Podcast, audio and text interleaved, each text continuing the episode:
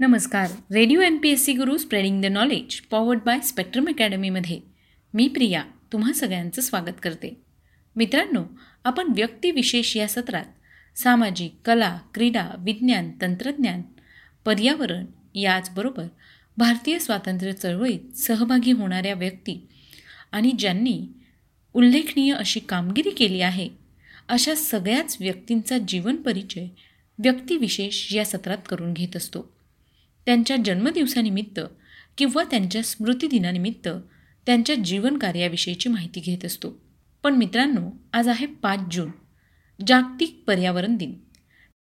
त्याच निमित्ताने आज आपण पर्यावरण संरक्षणासाठी लढणाऱ्या काही व्यक्तींविषयीची माहिती घेणार आहोत.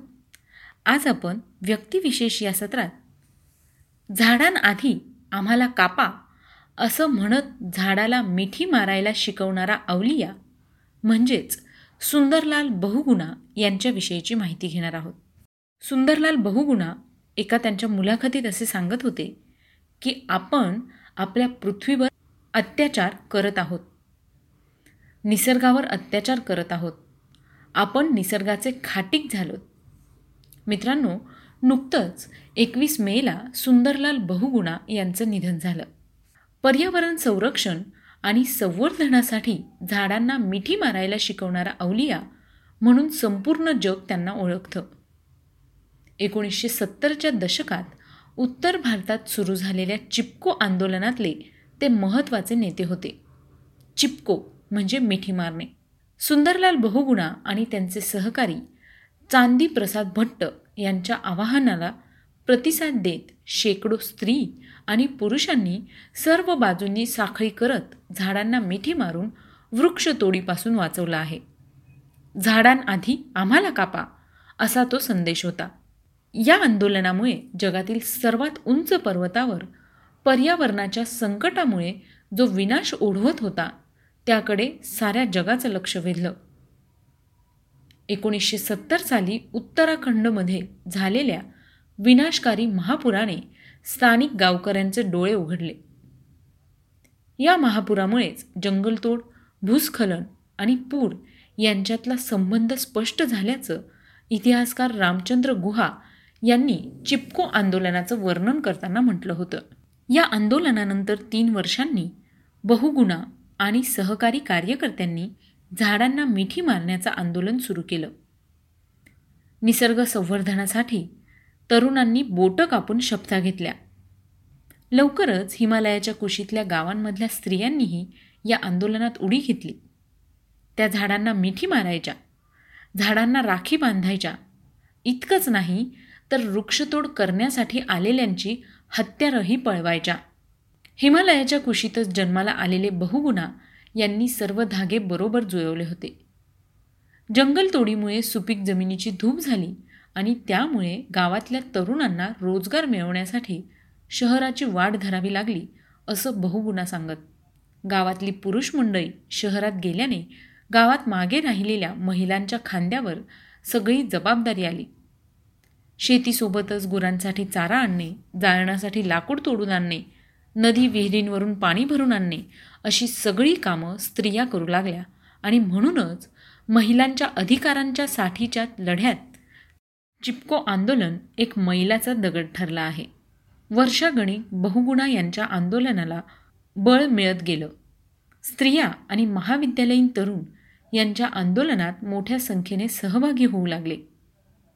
ते शांततामय मार्गाने निदर्शनं करत वृक्षतोड करायला येणाऱ्यांसमोर झाडांना मिठ्या मारत उपोषण करत.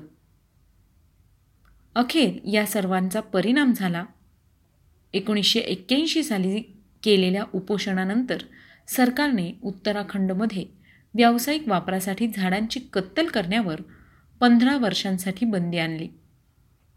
दोन वर्षानंतर हिमालयात होणाऱ्या पर्यावरणाच्या ऱ्हासाकडे लक्ष वेधण्यासाठी त्यांनी चार हजार किलोमीटरची पदयात्रा केली.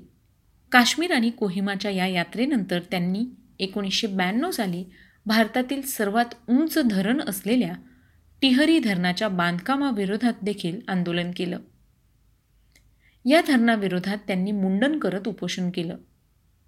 या धरणात इतर शेकडो लोकांप्रमाणेच बहुगुणा यांचंही वडिलोपार्जित घर गेलं होतं.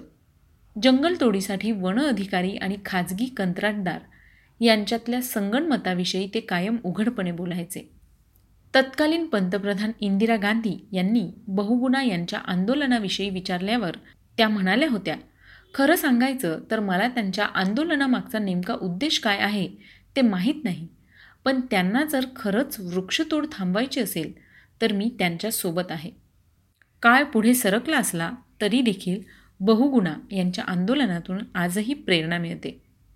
दोन हजार सतरा साली मुंबई मेट्रोसाठी जवळपास तीन हजार झाडांची कत्तल करण्यात येणार होती. पण पर्यावरणवादी कार्यकर्त्यांनी झाडांना मिठी मारून ती वृक्षतोड थांबवली.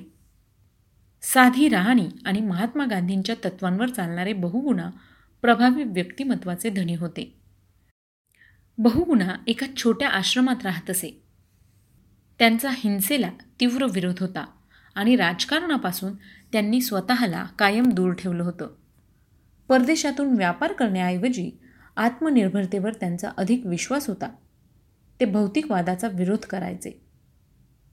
मानवी विष्ठेपासून बायोगॅस निर्मिती सौर आणि पवन ऊर्जा जलविद्युत निर्मिती याद्वारे भारत ऊर्जेबाबत अहिंसक आणि शाश्वत मार्गाने स्वयंपूर्ण होऊ शकतो असा विश्वास त्यांना होता. कमी ऊर्जेवर चालणारी यंत्र विकसित करावी असा सल्लाही ते देत. आज उत्तराखंडमध्ये हिमालयाच्या पायथ्याशी असलेल्या टिहरीमध्ये एकोणीसशे सत्तावीस साली सुंदरलाल बहुगुणा यांचा जन्म झाला. सालवृक्ष ओक वृक्ष यांनी वेढलेल्या झाडाझुडपांनी समृद्ध अशा निसर्गाच्या सानिध्यात त्यांचं बालपण गेलं. सुंदरलाल बहुगुणा यांचं चिपको आंदोलन काय होतं याविषयीची माहिती घेऊया. चिपको आंदोलन हे झाडांना वाचवण्यासाठी झालेलं आंदोलन होतं. यामध्ये वृक्षतोडीचा विरोध करण्यासाठी स्त्रियांनी सहभाग नोंदवला व तोड होणाऱ्या वृक्षाला कवटाळून ठेवले. या आंदोलनामुळे शेकडो झाडांची जंगले हजारो पक्षी प्राण्यांची निवासस्थाने वाचली. ठेकेदार झाडं कापायला असंख्य माणसं घेऊन आला की त्या झाडाला घट्ट मिठ्या मारून उभ्या राहायच्या आणि पेड कटणे नाही देंगेच्या घोषणा द्यायच्या. एकोणीसशे त्र्याहत्तरमध्ये अलकनंदा खोऱ्यातील मंडल गावात चिपको आंदोलनाची सुरुवात झाली. अलकनंदा खोऱ्यातील जंगलाचा एक भूभाग क्रीडा साहित्य तयार करणाऱ्या एका कंपनीला देण्याच्या सरकारच्या निर्णयाला विरोध करण्यातून आंदोलन उभे राहिले. दाशैली ग्राम स्वराज्य संघ या स्थानिक संस्थेने शेतीची अवजारं तयार करण्यासाठी राज्य सरकारकडे याच जंगलात वृक्षतोड करण्याची परवानगी मागितली होती. ती नाकारली गेली होती. त्यामुळे साहजिकच व्यापारी कंपनीला दिलेल्या परवानगीला लोकांनी विरोध केला. त्यातून चिपको आंदोलन उभे राहिले. त्यात गौरादेवी सुदेशादेवी बचनी देवी यांसारख्या स्त्रिया हिरारीने उतरल्या. गौरादेवीने गावागावात फिरून स्त्रियांना एकत्र आणले आणि जंगलात चिपको आंदोलन सुरू केले. जंगलात तब्बल अडीच हजार झाडांचा लिलाव त्यावेळी करण्यात आला. गावातील आंदोलकांनी विरोध केला तरीही लिलाव झालाच. पर्यावरणाच्या रक्षणासाठी भारतात झालेलं हे पहिलंच अनोखं आंदोलन होतं. पुढे हे आंदोलन चिपको आंदोलन म्हणून ओळखलं जाऊ लागलं. या आंदोलनाचं नेतृत्व सुंदरलाल बहुगुणा यांनी केलं होतं.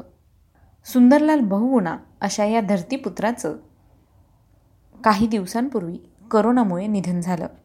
मित्रांनो सुंदरलाल बहुगुणा यांनी स्वतःचं संपूर्ण आयुष्य पर्यावरण संरक्षणासाठी वेचलं. तेव्हा तुम्हीसुद्धा पर्यावरण संरक्षणासाठी काहीतरी करण्याचा प्रयत्न करा. निदान एक झाड तरी लावा. चला तर मग मित्रांनो मी प्रिया तुम्हा सगळ्यांची रजा घेते. पुन्हा भेटूया उद्याच्या व्यक्तिविशेष या सत्रात एका नवीन व्यक्तीची माहिती ऐकण्यासाठी. तोपर्यंत ऐकायला विसरू नका radio M P S C Guru spreading the knowledge powered by spectrum academy